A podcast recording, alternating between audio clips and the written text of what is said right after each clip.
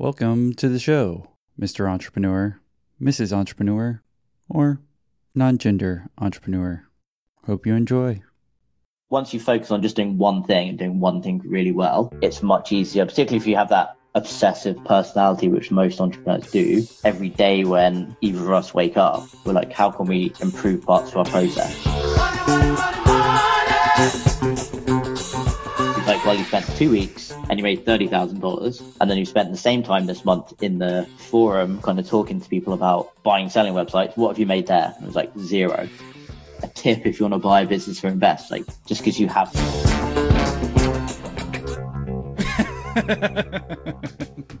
seven years ago, I really kind of struggled with this stuff when I was like relatively early on. Now it's a lot more normal. I've just accepted the fact that there will be issues every single day and it will really vary what it is. When you do have time, try and actually spend some quality time together. I was one of those culprits that I would work all the time and then when it get to weekends, I would also work all weekend and I would never really take a break. Hey Austin, thanks very much for having me on. My name's Thomas Smale. I'm the founder of FE International. I'm 32 years old and I started the company 10 years ago back in 2010. We are an M&A firm that specializes in the sale of SaaS, e-commerce and content-based businesses. And across the world at the moment, we have a team of just over 50 people. Our head office is in New York and then we also have an office in London in Europe. And then I'm based in San Francisco on the West Coast. And then we work with clients all over the world. Over the last 10 years, we've closed the sale of over 800 businesses. And in the last 12 months, that was just over, well, just short of 200 in total and continuing at a similar rate again this year. Right. So you basically help people sell their online businesses. Either you're helping someone buy an online business or sell an online business. Yeah, precisely. So our client is the founder or the, the owner of the business. So they're the ones paying us the fee. But it's obviously in our best interest to work with buyers and help them find a business that's a good fit for them and also establish what's not a good fit because we don't want people to buy something that they're not going to do very well with. And, and also sellers and business owners want to sell their business to someone who is going to do a good job once they take over the business. It doesn't just end once the deal closes. There's obviously many years of work and contact that goes into it after that. And so in 2019, just give us an idea of how many businesses you actually ended up selling to potential buyers. Yeah, it was just under 200 in total of all different sizes between our smallest was around $30,000 in terms of valuation, and our largest was just short 50 million in valuation. So there's a real range in there. Like I said, you describe it as online businesses, but essentially businesses that derive most of their business online, whether that's SaaS, e-commerce, content based. Because if we were talking like a retail store, that's way different than being able to easily transfer ownership of an online store specifically. Is that the idea? Because if we're talking about buying an actual bakery or something like that, that'd be way more difficult for you to sell online versus an online actual business. Yeah, and just the nature of what our buyers are looking for. They're looking for a business that can generally be run from anywhere in the world. It's very rare for us to deal with any real estate or leases. Sometimes in e-commerce businesses, there might be stock and a warehouse or maybe a small manufacturing facility. But the vast majority of businesses we represent can be run from literally anywhere.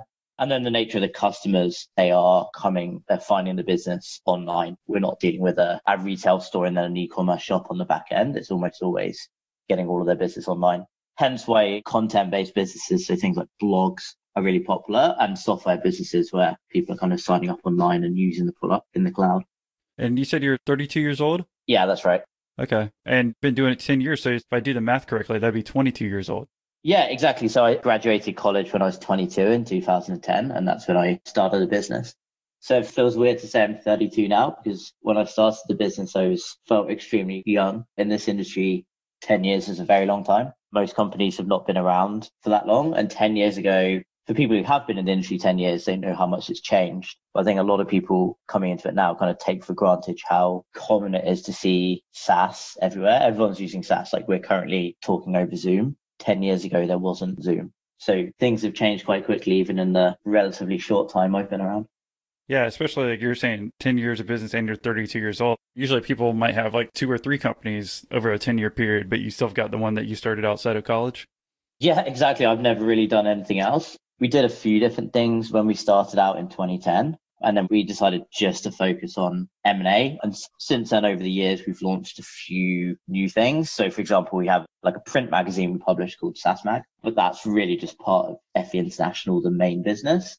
And that's all I work on day to day and all I have done for 10 years, which I know is strange because a lot of people, like you say, in the first 10 years have done 5, 10, 20 different things. Maybe they've sold a company, sold multiple companies or bought a company. I've never really done that unless it's part of FE International. And M&A, just so everyone knows, it mergers and acquisitions, right? Yeah, that's right. I mean, in very simple terms, it sounds quite complex, but it's really just right.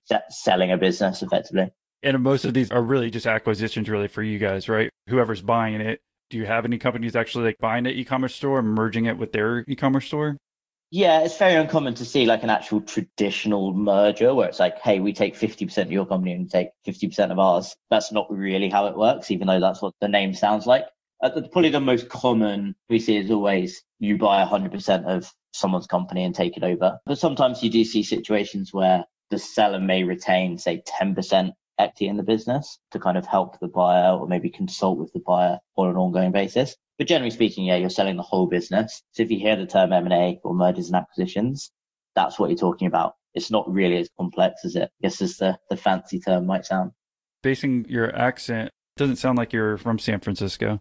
No, I like to pretend I'm from San Francisco. No, I'm actually originally from London, hence why our one of our offices is still in London and why we have a team there, because that's where I started the business my business partner is also from London. He now runs our New York office. I run our San Francisco office, and then we have a team in London and an office there. And then one of the two of us generally goes back once a month or once every two months to spend some time with the team. And both of us have kind of friends and family back there as well. He's in a New York office and you're in San Francisco? Yeah, exactly. Okay, cool. Is there a reason both of you wanted to come to the US? So it started out with just Ismail moved first. Primarily, the reason we did is we were both working in London. The vast majority of buyers we were working with were based in the US, and that's still the case today.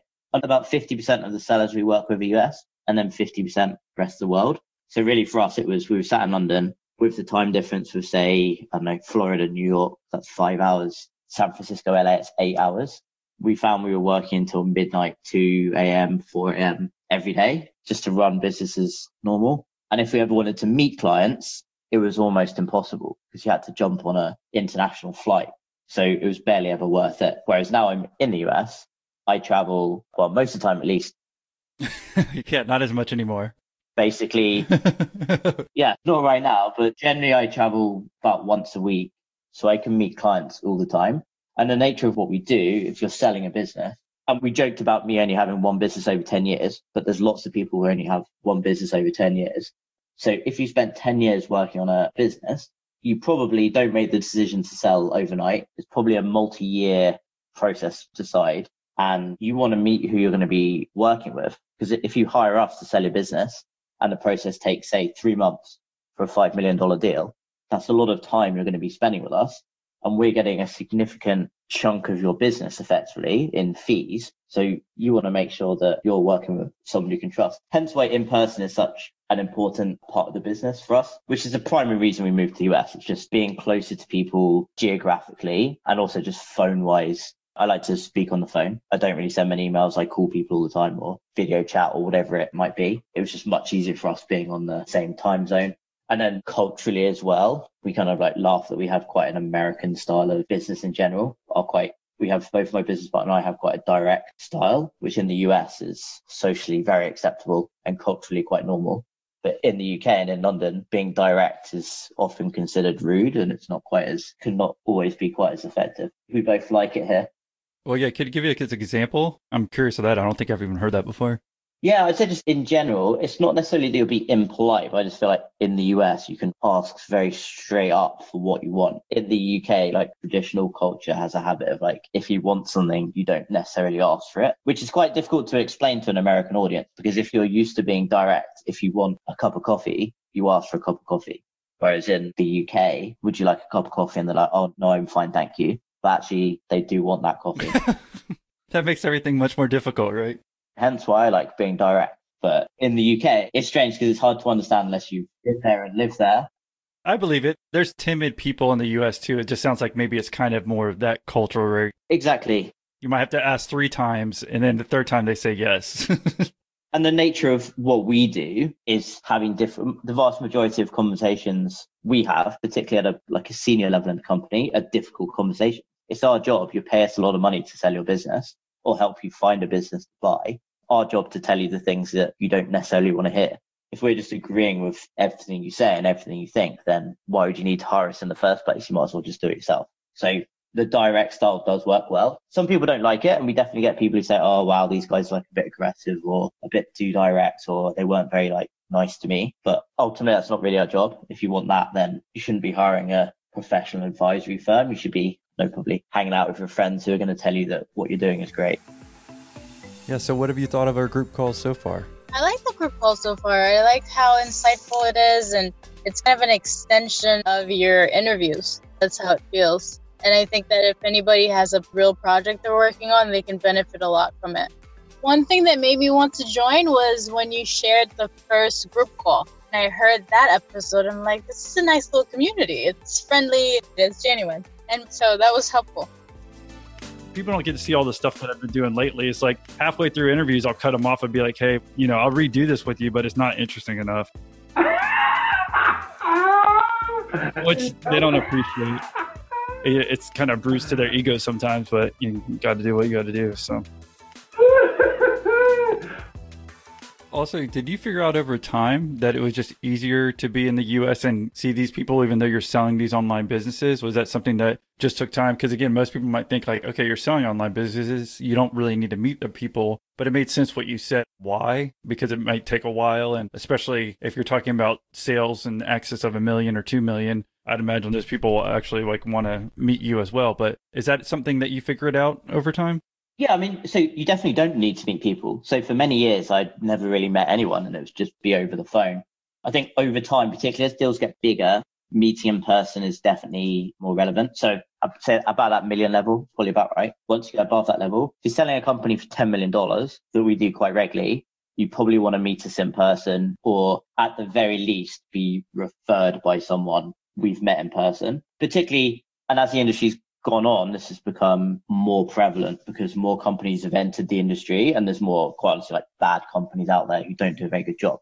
So if you make the effort to go meet people and you don't really have anything to pitch other than, hey, here's what we think your company's worth, here's how the process should work, then that can be quite powerful in an industry full of people who think that you don't need to travel and meet people. So while it feels like an online business, effectively we treat it like it's a offline business and it's our job to go meet people. So over time, that's definitely developed and we meet more and more people every year and our average deal size approximately doubles every year. So we're definitely going more and more up market and the more up market you go, the more in-person meetings are. Conversely, the vast majority of deals never require any in-person meeting at all. We do try to speak on the phone. It really depends on the client expectations. We have a lot of clients who don't speak English as their first language. So maybe they're less comfortable in person or on the phone, and maybe they just want to speak over kind of instant message or email, which is fine. And ultimately, our job is to like facilitate the sale. We don't necessarily say you have to meet us in person or we have to do it over the phone or it has to be email. It's whatever you're most comfortable with. And that's really our job as well as kind of selling a business is a stressful process. So a lot of it is kind of taking the stress and the hassle out of it and making you feel as a seller feel comfortable. And exactly the same as a buyer as well. So when someone's like buying a business from your website or through you guys, FE International, do you have an idea of what part is actually all cash buying versus some of them might need loans? It sounds like, for instance, if you're buying like a $10 million business online, I don't imagine that a lot of people have that much cash to actually purchase the business and start running it. Yes, if we like break the question up into different parts. So the different types of buyers you have very approximately break down into three groups. One is individuals and partnerships. So that might be someone like yourself. That might be me if I sold FE International. Then you have strategics. So strategics can be buying businesses at any level from $10 to the biggest company sales you hear about in the world. So they're generally a company that is already operating in that space who wants to buy someone relevant. So it might be in your industry, you might go buy another podcast that has a very similar listenership to what you have. In our industry, it might be we go buy another M&A firm that has a similar audience that we have. And then you have private equity firms. And again, similar to mergers and acquisitions, it's a bit of a buzzword, but all it effectively means is a company or a person who has raised money from other people to do acquisitions. So they are the ones that do tend to have cash. For example, some of the eight figure deals we did last year, so say a $10 million deal, a $15 million deal, a couple of deals over $20 million. They are mostly in cash. They're not raising cash from a bank or a loan usually. They're usually getting it from investors or multiple investors. But sometimes these can be one of the deals we did last year, which was around 50 million, was a multi-billion dollar fund doing the deal. So while 50 million dollars in cash sounds like a lot of money to you and I, and I'm assuming you do not have 50 million dollars in cash. No, just 25. Yeah, me too. so between us, we could pair up and buy it the vast majority of people do not have that much in cash, but for a private equity firm with a billion dollars in a fund, 50 million is just 5% of what they have. So it's a relatively affordable amount for them. At the lower end, individuals tend can be buying businesses at all levels as well. Generally speaking, you don't find many people with more than say 5 million in cash. So that's what in the US you can use SBA loans to buy businesses. We don't do a huge amount with SBA loans just because a lot of deals we do are with buyers who have cash. And then strategic buyers as well, like they can do lots of different things. Uh, they might have an existing line of credit they can use. They might be able to get debt against or use their existing business as collateral. There's lots of different ways you can do it. I would say in general, the average deal we work on. So if you look across all of them, the average deal is usually about 80% in cash upfront and then 20% some form of back end financing from the seller or the owner of the business. So on a million dollar deal, that might be say $800,000 upfront and then $200,000 paid over a year based on a couple of factors or whatever is agreed as part of the deal. There's not really a standard. It can really, really vary. As to where those people are getting the cash from in the first place, it really varies we work with a lot of people, a lot of buyers who have sold businesses in the past and they might have had an exit for 20 million, 50 million, 250 million. They've invested a bunch of cash. They don't want to necessarily start a business again, but they've got a bit bored thinking going to retire. So they then want to go invest, I guess to us, what feels like a lot of money, but they'll go invest one to five million dollars in buying another business they can run, I guess without the stress and hassle of running a hundred million dollar business, which they might have been used to before. So there is a real range. And I guess one of the reasons as well, going back to your earlier question about why you moved to the US, the US just has a lot of money in general and culturally owning your own business is the American dream. It's not really something that the average English person aspires to as such. So there is a lot of money here and people do actually want to use it to buy business if they can. So if that's part of the reason we're here, and it does mean there's a lot of cash out there to buy businesses. There's not as many people as you might think borrowing money to buy businesses. And because it's so competitive as a buyer, with tens of thousands of active buyers on our list, if you have to get a loan that's going to take you six months to find that money to buy a business, probably already going to be sold by then. So having cash already puts you at a kind of strong advantage. I think where you hear about people borrowing money to buy businesses, much more common if there's real estate involved. So if you're buying like a restaurant or a retail store, like the example you used earlier, much more common to use a loan because in that industry, people have been borrowing money to buy real estate for hundreds, probably thousands of years. But people borrowing money to buy an online business is a much newer concept to bank and lenders. So what it does happen it's definitely not the cultural or industry norm just yet. Maybe in 10 years time, maybe when I'm 42, we have this conversation again maybe that'll be the case. But right now, not really. And that makes sense. Like I figured that as much, but I just want to put in perspective if people are thinking, how do you buy a business, especially an online one? We're just kind of looking at the differences of real estate or buying a retail store or whatever even though they still might take three months to get done. It's just interesting. It seems like the difference instead of maybe getting the loan where that might be 80% of, let's just say an office building purchase and you bring 20% equity. It's kind of the opposite with you guys where they usually at least have 80% of the asking price and then the seller might give you 20% over time because I imagine there's a time period when someone's buying a website that the old owner is helping make sure they answer all the questions that they need in order to make the actual acquisition happen and to help the new owner get used to generating money for this business or making sure that the business is running full 100% versus just passing it off one day and the next day the new owner's like I don't even know what to do, right? Yeah, that's exactly right. There's always a training period agreed. Usually it's 90 days But it really depends. Like we work with buyers with all range of experience. We work with people who have, like I said, sold a business for a hundred million dollars and running a million dollar business them is easy. And we work with people who have never seen a million dollars in their life and they've never run a business before and their first acquisition is kind of the hardest for them and they have a big learning curve. So that training period with the seller is really important. And that was also my point earlier about one of the reasons we like to meet people in person is there is a big relationship element is for the transaction, but also the transaction, also also after the transaction. So even if your contract as a seller with the buyer says that you're only helping them for 90 days, if you like the buyer and you want them to do well and they call you in 12 months time and they say, Hey, Austin, I'm thinking about launching a podcast to grow the business. What do you think? If you have a good relationship, you're not going to say, Oh, sorry, the contract says I'm not obligated to speak to you now there's a good relationship, you're going to happily help the buyer. And ultimately, if the buyer is successful, generally that is good for everyone involved. There's very little downside to someone being successful. I don't know, particularly in the online world, it's easy to get caught up in a lot of the negativity you can find on kind of social networks and things like that. But often someone being successful is a good thing. There's not really any downside to that as long as they're not ripping people off for a living. It doesn't really affect anyone else. So, 10 years ago, did you think you'd have a business this successful? I must admit, I really had no idea. I think I was a bit of a dumb kid graduating college. And also, the industry as it is today didn't really exist. It was much, much smaller. Maybe the biggest company or industry was doing 10 or 15 deals a year. So we now do 10 times that, probably 10 times revenue what they were doing then. We have, like I said, just over 50 employees. I think back then the biggest company might have been three or four people. So it was very hard to see, I guess, where it could have got to. But effectively, the industry has grown with us. I wouldn't necessarily try and take credit for all of the industry growth, but definitely the fact we've existed.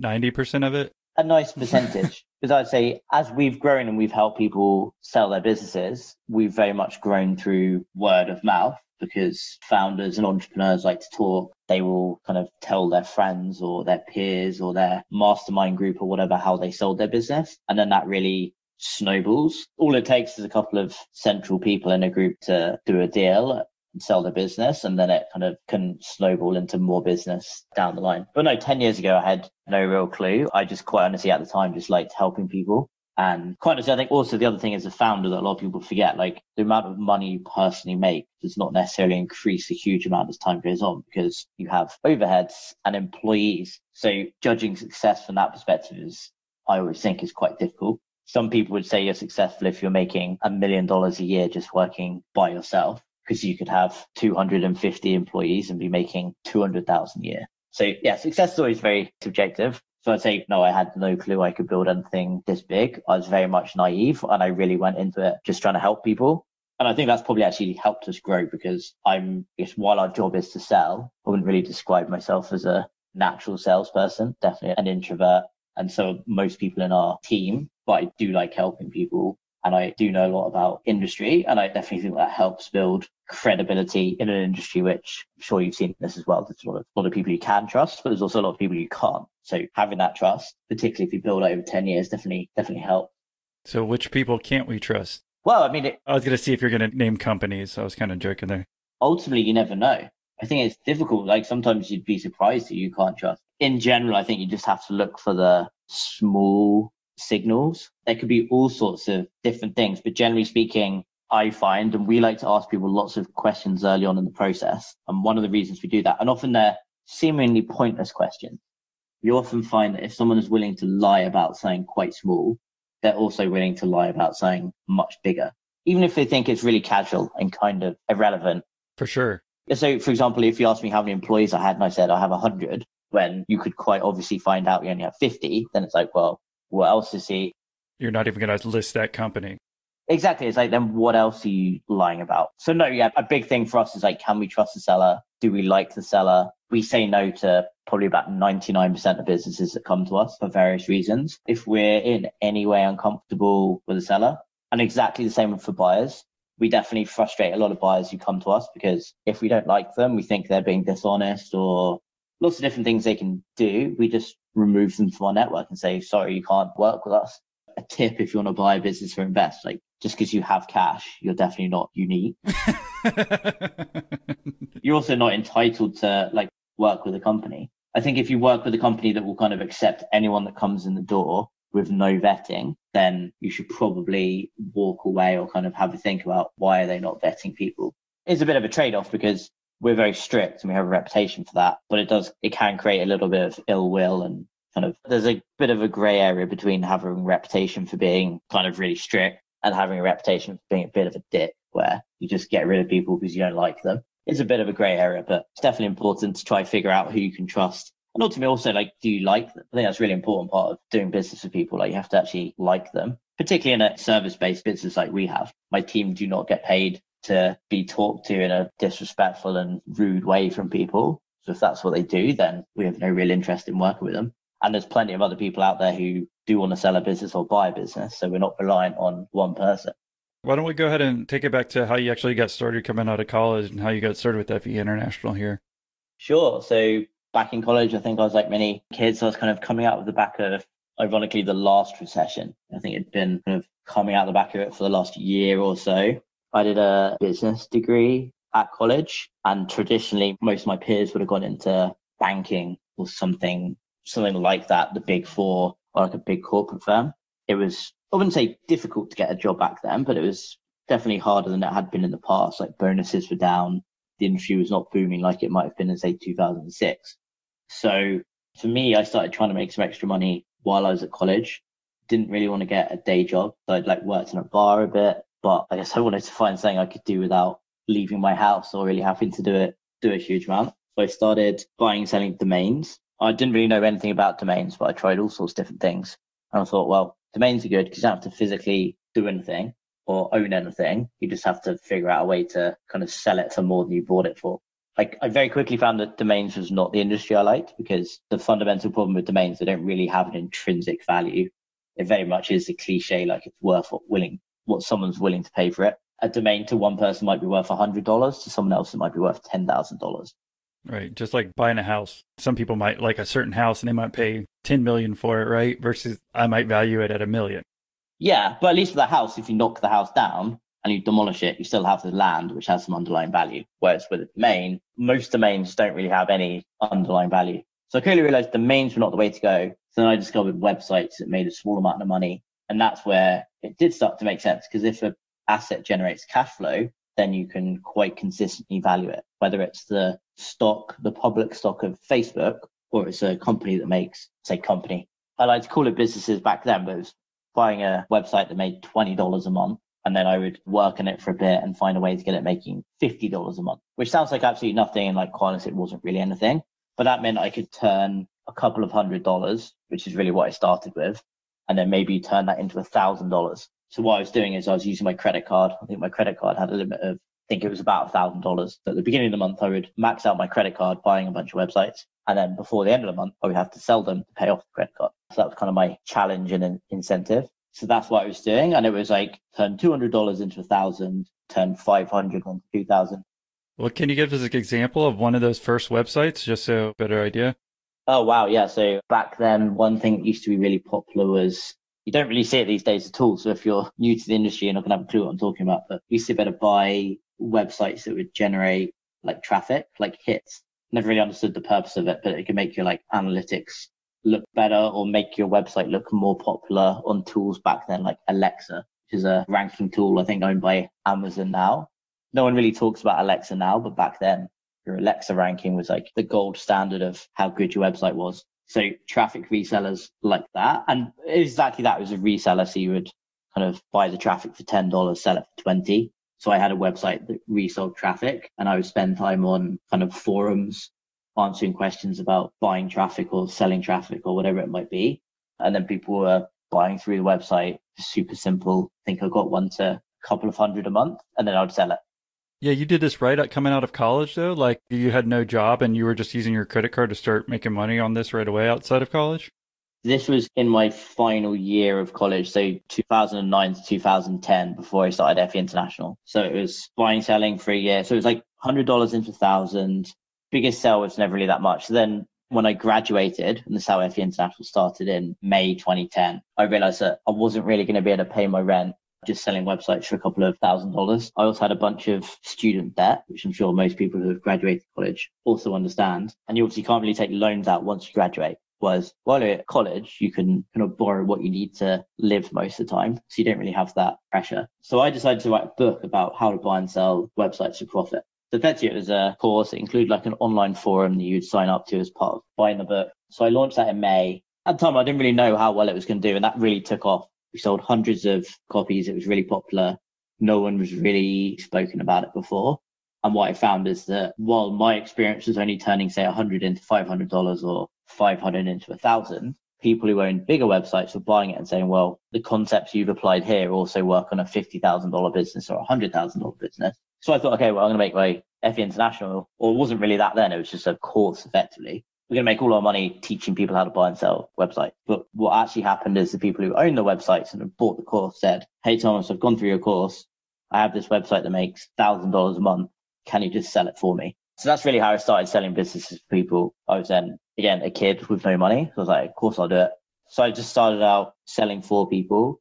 The good thing starting out is I didn't have, because I didn't have any money, someone would pay me to sell their business that was already making money. So you don't need to outlay any cash to buy the business. And then it really compounded. There's a lot of word of mouth. People would then tell their friends and they'd be like, Hey, I just sold my, I think the first one I ever did was $18,000. So now it would be very, very small for us. But back then that was, I think I got paid $1,800. So 10% commission back then. So I was like, what does he really look like? You know, now I'm looking at your picture on this thing and I can see what you really look like. So it's almost like you're the mystery man. And your uh, podcast is what I spend my time listening to all the time now. As far as the Patreon stuff, I got in there. I just started getting excited because I was listening to these things and I was getting some value out of them. And then the affordability of it is like you're not asking for a billion dollars. And so I think you get a lot for that much money a month. I just felt like that considering all the value I was getting, being fair. Well, I appreciate it. I was going to say, it sounds like you listen to me more than my wife does. but, but we won't tell her that. Well, I thought it was a lot more intimate than I thought it was going to be. Like anyone who's thinking about doing it, you'll be able to, to get involved, ask a question, you know, which I don't have a lot of experience with other group calls, but I would assume that there's kind of a hierarchy to it. But this one, if you're in there, you're going to get your shot to ask an expert a question. So I tried to compare my group calls. I started joining random entrepreneur groups and just joining their group calls and try to see what they're like. Dude, the one you were on and all of them have kind of gone that way. They're all 10x better than any other group I've been in because become a member to find out. What did FE International even stand for? Because we haven't discussed that. I was curious. I said FE is founder exit. Okay, makes sense now. And smart to call it international, obviously, because online, right? Yeah, but back then we like tried all sorts of different things. We had all sorts of like domains and names, but no, we settled on FE International. And I think, like I say, like the international element makes sense, and people get founder exit. But no, we played around with like various like names and like branding in the past, but then since between 2010 and 2012, we did quite a few different things. And then in 2012, we really settled on, I guess, what is today M&A. And that's really what we focused on and doubled down on. For the first couple of years, it included courses and stuff. So that's really how we grew. And then it was really just word of mouth compounded from there. Yeah, let me just jump in here if you don't mind. It's just like that first year, for example, you're saying we, but was it just you the first time and then eventually your friend came on as a co founder? Yeah, so my business partner now joined in 2012. We had a couple of people, but they were mostly like uh, VAs, a couple of other like partners in different ventures. But guess like the FE International today is really like 2012 when my current business partner joined. The first two years was a bunch of different people. A couple of the people who worked for me back then, the very first two people I hired still work for us today. And they're actually remote and they have been remote for many years now. So some people have been with the business all the time. They've kind of seen it grow as, as time has gone on. It was much smaller at the time. I guess the nature of selling courses and books is you don't really need much of a team because effectively I was just selling, well, firstly a book and then in the forum and community, it was mostly just me sat in there answering questions. And I think also at the time, as a slightly lazy kid, as I was then, I didn't really like the idea of hiring people or having to manage people. I thought it would be more fun just doing it by myself. You could say you're lazy, but I guess most people are probably still just playing video games and shit, like at that age as well, coming out. Yeah, Depends on your perspective of lazy. I think starting an online business, even if you're probably only doing it maybe 20 hours or 30 hours a week because you're still in school, whatever, or even coming out, you know, again, it's perspective at the end of the day. yeah, for sure. And I think it's definitely changed. I mean, now I'm like, Now you're probably really professional. I mean, you're old now, you're 32. So yeah, I mean, I consistently work 80 hours a week now and I have done for very many years. I think things really change once you start hiring people and you have bills to pay. Like we have, we pay our combined rent across our offices is nearly a million dollars a year.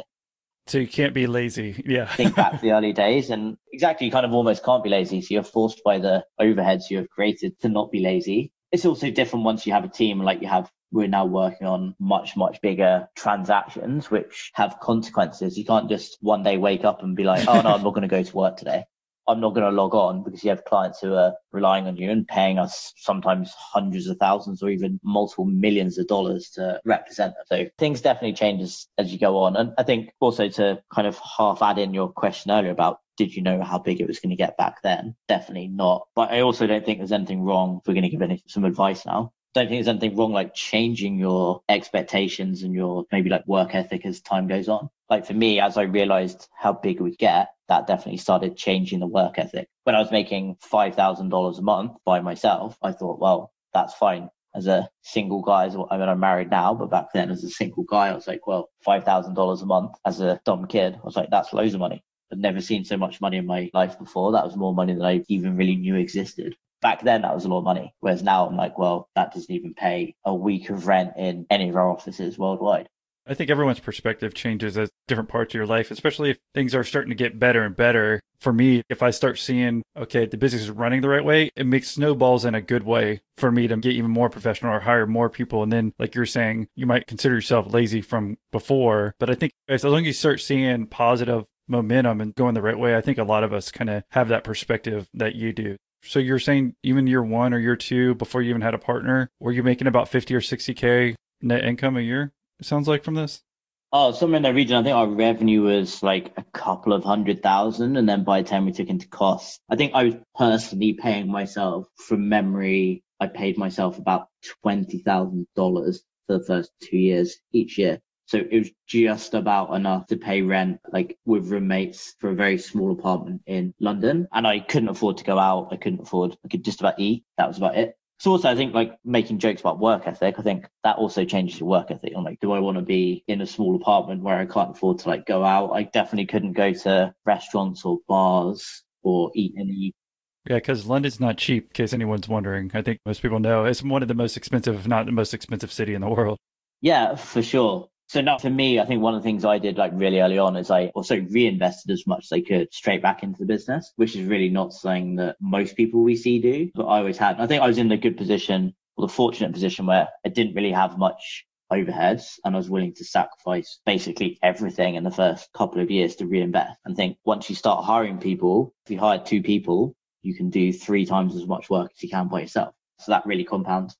And I'm the same today. I mean, I definitely get paid more today than I did 10 years ago, but my business partner and I don't really pay ourselves bonuses.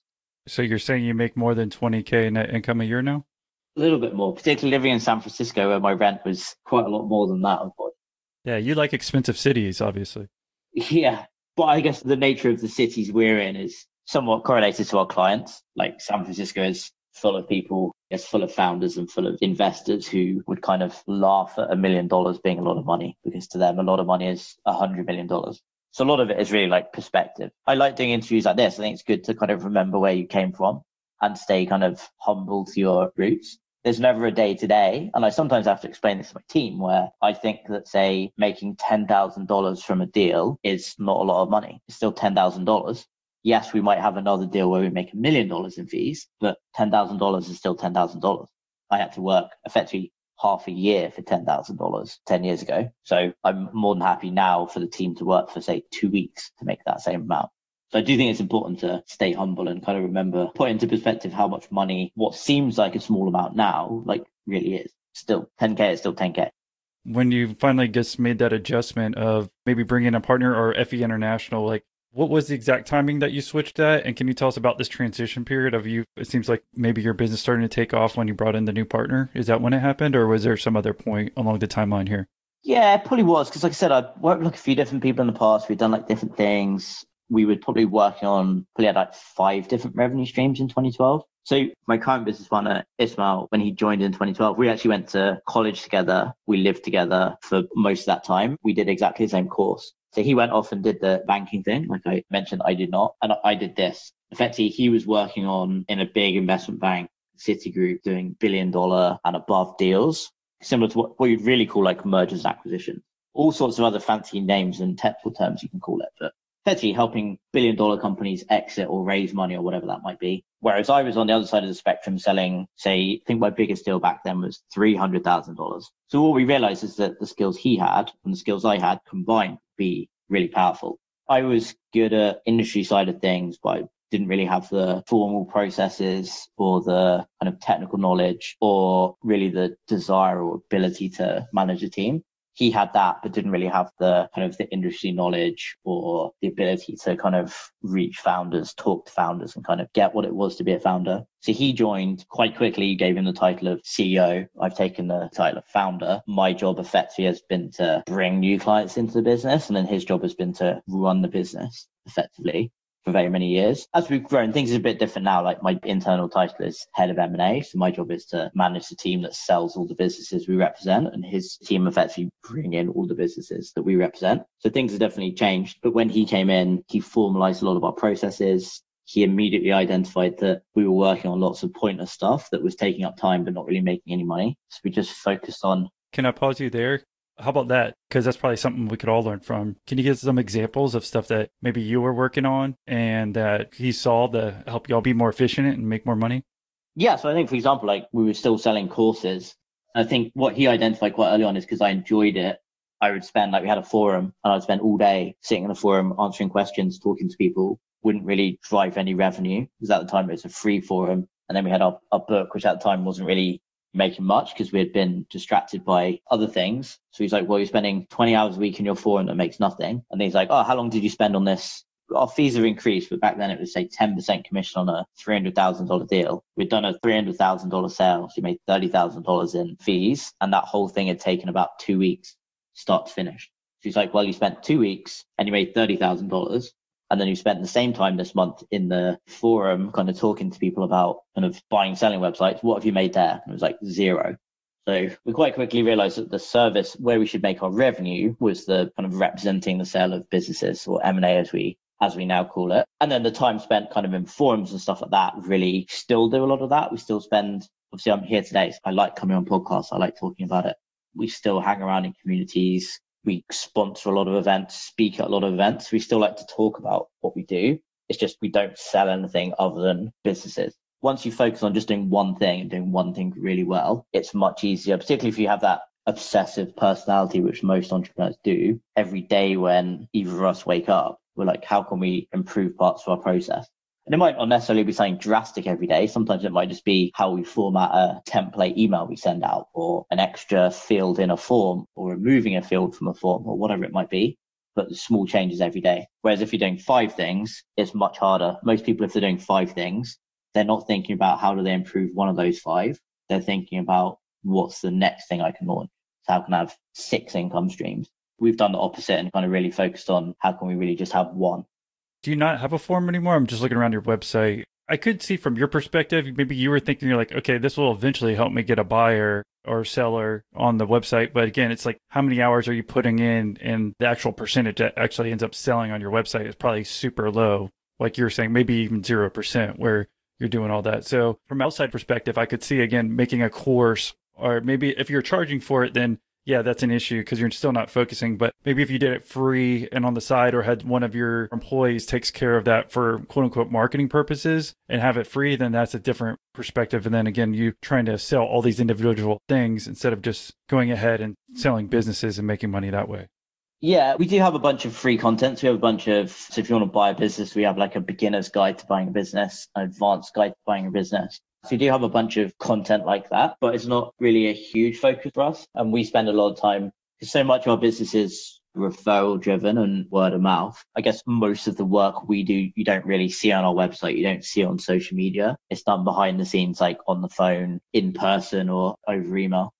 Well, do you think Ismail, without him telling you this, do you think it's something that you would have figured out over time? Or it seems so simple, right? But It's funny, just one little person's outsider's perspective telling you this about the forum thing seems like that was one of these game changers for you to make this business successful. Well, I think a lot of it is like, I think I probably knew it. It's probably just having the discipline to not do it. And this is one of the things when you're working by yourself, I think it's very different it's like, well, this is what I find interesting. Therefore, this is what I'm going to do. Whereas, like I said, as you start hiring people and you have like a business partner, we're accountable to each other effectively as the shareholders in the business. You have to start being more disciplined with your time.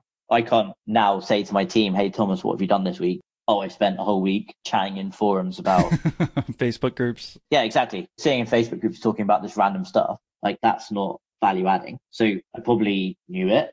If you ask him the same question, he'll say, no, he didn't know it. He would continue doing it forever. We're actually doing an interview with him right after this one. So, yeah, I don't know. I mean, I suspect I probably would have carried on doing it because I enjoyed it. And I think there's really two ways you can go. You can either start hiring people and really let to grow, or we have a lot of other companies in our industry who've chosen to stay super small. They have teams of three to five people, and the owners of those businesses are happy just making live it. But we're trying to grow, do big deals every year, do more deals every year, see valuations increase, see success rates increase. Every single metric we have, we're trying to increase. We're both extremely competitive, so I think that definitely helps. And working together helps. I think by yourself, it's much easier to kind of get distracted by what you enjoy and kind of ignore the hard stuff. Whereas if you have a partner, and ideally if you have a partner who has a slightly opposite skill set from you, it can be very powerful because I spend most of my time now working on stuff I enjoy and I'm good at. He spends most of his time working on stuff that he enjoys, he's good at. But if we had to switch jobs for the day, we would probably both hate it and probably not be very good since you had that partnership again, things seem like it's taken off. But what are some of the hardest things that y'all have had to go through over, let's just say, the last eight years since y'all's partnership started? Yeah. So, I mean, I think just like within the business in general, one difficult thing is knowing when to hire and how to manage cash flow because the nature of what we do, because we've just effectively pivoted to just focus on this, we only get paid if a business sells. And technically, at any stage, either party can pull out until the cash is in the bank. So there's a lot of risk in that. So one of our biggest challenges, and it remains our biggest challenge, it will probably forever be our biggest challenge. It's how do we know when to hire people and how do we manage the cash flow accordingly? So we've always been quite conservative. If you ask anyone on our team, they'll always say we're really busy. There's never really a quiet time. We're usually hiring when we absolutely have to. We've always been quite conservative with our cash. So I'd say like one of the hard things, is like sometimes it's some tempting opportunities that we don't necessarily want to take advantage of because we want to kind of have cash. And I guess particularly like if there's a recession upcoming or whatever that might be, having cash in the bank probably makes sense. But it's tempting to kind of avoid that and spend your cash while the going is good. So that's always been tough, like managing that cash flow. How much cash flow would you say that you have now as far as in case things would happen? Because I think that's very curious because actually I just had an interview recently where there's some guy that it'll come out around this interview, probably just slightly beforehand, is that he wants to spend every dollar. Like if he takes out a loan for 6% and he thinks he can make 20% return on it by putting it into his business, okay, financially that makes sense. But from your perspective, and I kind of have the same perspective, it's like how much risk is that? If I'm going to have only one or two months of cash flow available in my bank account versus maybe nine months or a year or two years worth of cash flow, it could be tempting to go buy some software or whatever else that you think can help you. In a business like yours is important where transaction volume can easily dip very quickly and then that's your only cash flow coming into the business. So what's your perspective on what you think's a good amount for someone to keep and get a good idea of that for FE International? Yeah, I think firstly it does depend a little bit on your industry. I'd say like everyone should try keep at least three months cash in the bank. We generally try and keep anywhere between three and six months cash in the bank. I mean, deal flow for us is quite consistent. So our cash flow on a monthly basis is probably a bit more consistent than you think, particularly because we do so many deals. As the time's gone on, that's definitely become more smooth. And that's part of the reason why we still do small deals as well as big deals. Small deals are good for cash flow and they're a little bit more predictable than larger deals, which might take more time to close, or there might be if one falls through, you really notice that, whereas you don't notice a kind of a 50k deal. So yeah, generally for us, three to six months, we generally don't dip below three. And if we do, we'll kind of not necessarily work harder, but we'll find ways to make sure we save up a bit. That might mean cutting costs temporarily in a particular area.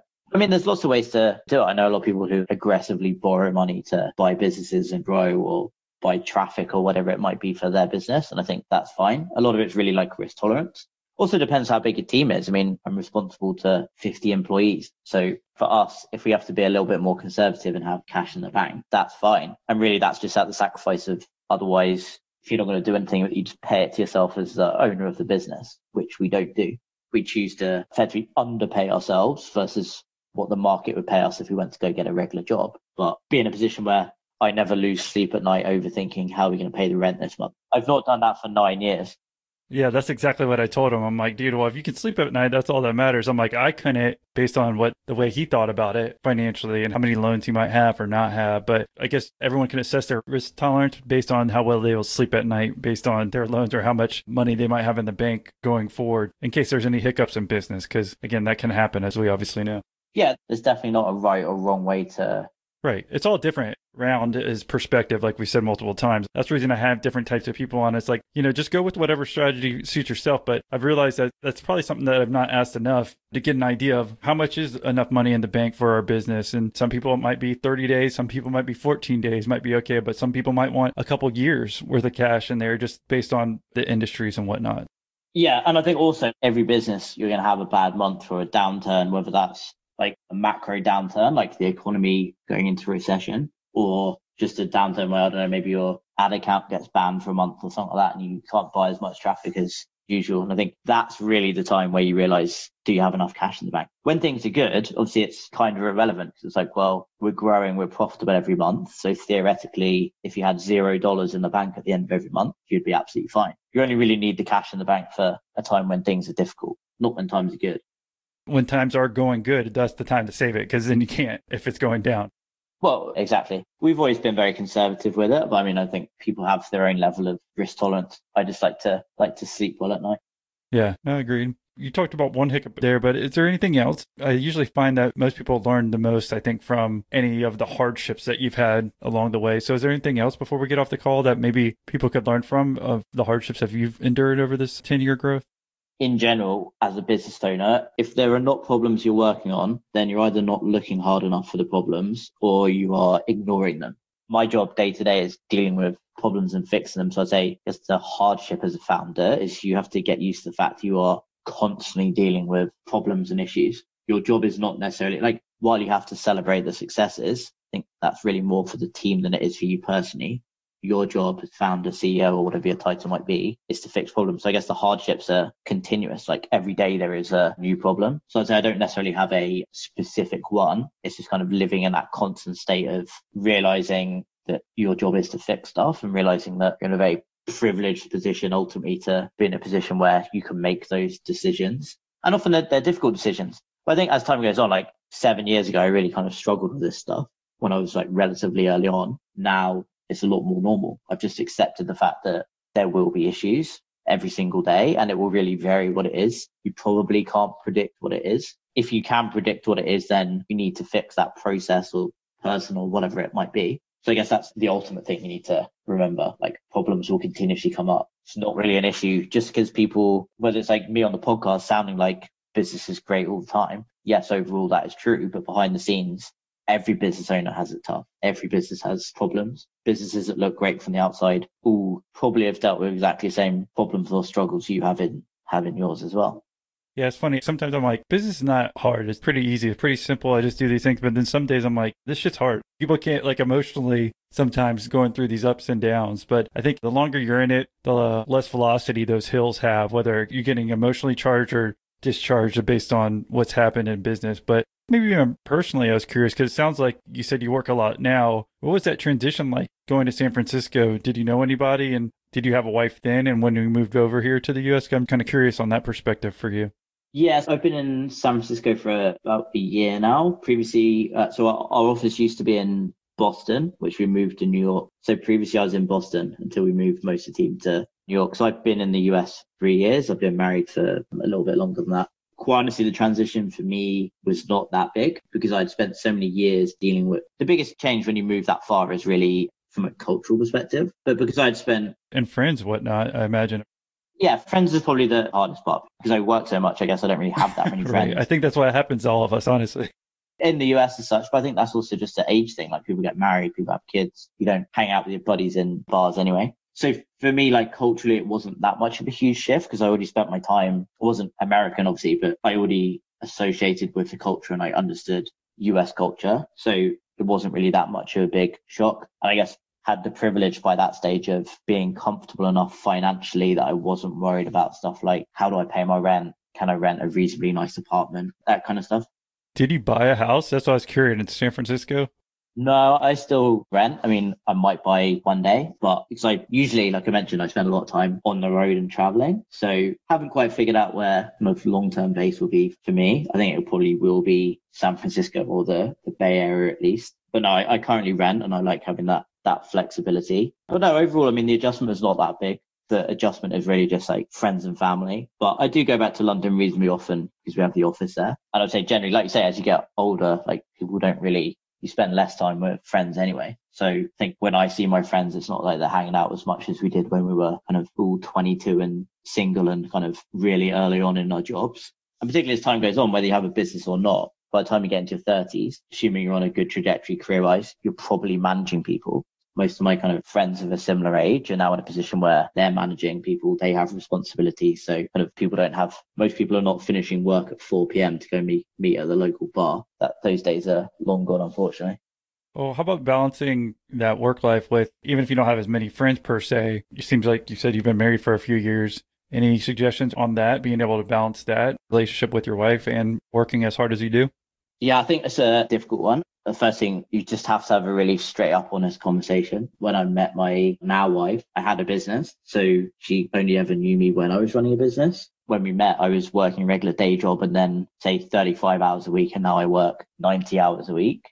I've always been pretty consistent, but I think you just have to be like super honest. It's tough. We have a very different relationship to a lot of people. Last year, for example, I was on the road almost half of the year as in nights away from home. So it is very different where not we live separate lives, but you kind of get used to being quite independent, but also being a couple. But I'd say like you just have to be honest, kind of be on the same page with the kind of journey you're on. And also one thing I try and do a lot more that I didn't do for a long time is when you do have time, try and actually spend some quality time together. I was one of those culprits that I would work all the time. And then when it get to weekends, I would also work all weekend and I would never really take a break. Whereas I found that it sounds quite stupid, but even just taking like one Saturday and just going, go, like San Francisco, go for a hike, take the car out, go for a hike, go for a nice meal. That's kind of a good way to reset for the week. But no, I'd say it's a really difficult one to balance. And if you ask my wife, she would definitely say I'm not a, an expert. But I'd say if you're kind of transparent about it and you're all on the same page with what you're trying to achieve, I think that definitely helps. And then I know it's really difficult. It's a really difficult thing to do, but try and take time away and take a little bit of a break to reset, even if that's literally just like a day. I realized that a long time ago now that I think just my general personality and what we do as a business, I can't take two weeks away and just turn off and reset. So it's not something I can do. And I know a lot of people would say that's toxic and you should turn off and take a long break and a reset and recharge. Because I don't really want to do that. So I like taking shorter break, taking some time together with like friends, family, whatever it might be. But I don't think there's anything to be ashamed of if you like working. Like if you like it, then do it. Some people like watching 20 hours of Netflix a week. I, I personally don't. I prefer working. So I guess I've learned over the years not to be apologetic for who you are. So get on with it.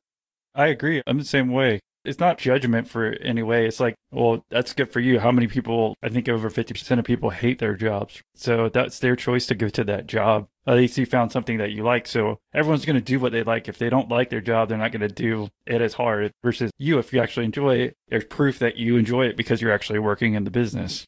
Yeah, exactly. So, I mean, I think for the record, I don't think there's anything wrong if you want to watch Netflix 20 hours a week. That's just not me. If you're that, don't judge the person who wants to work all the time.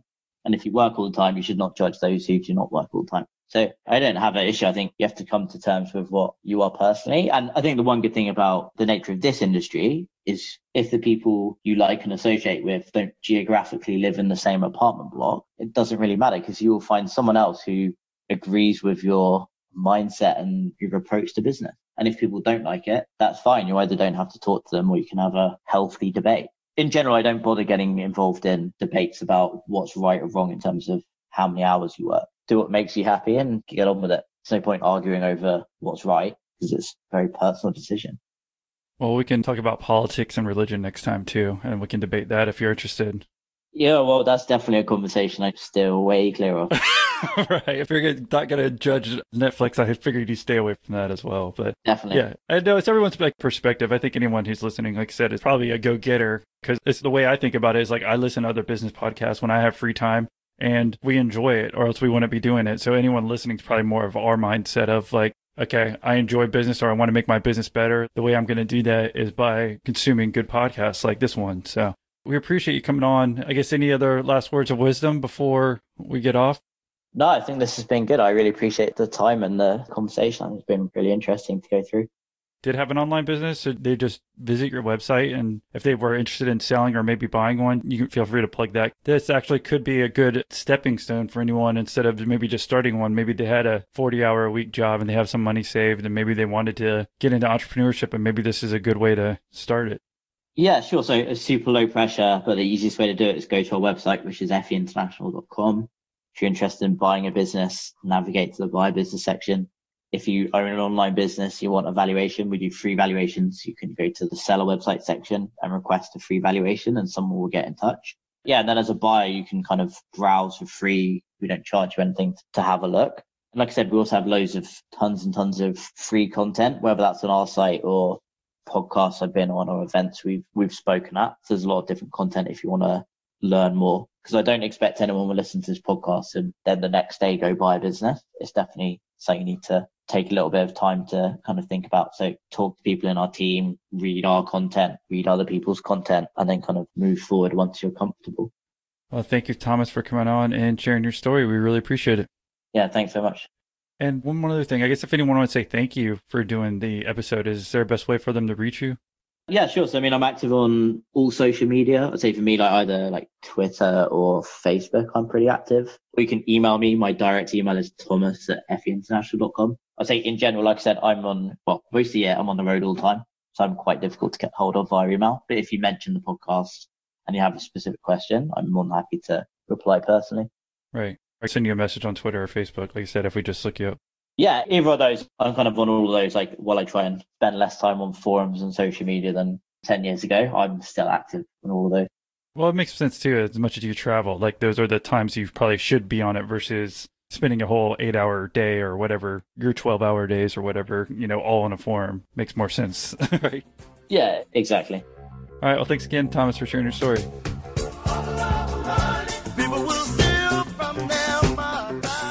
See. I'm looking at our new. What are we doing now for our Patreon for our group calls? Oh, we're doing two a month? Yeah, we are. And the membership price is still the same?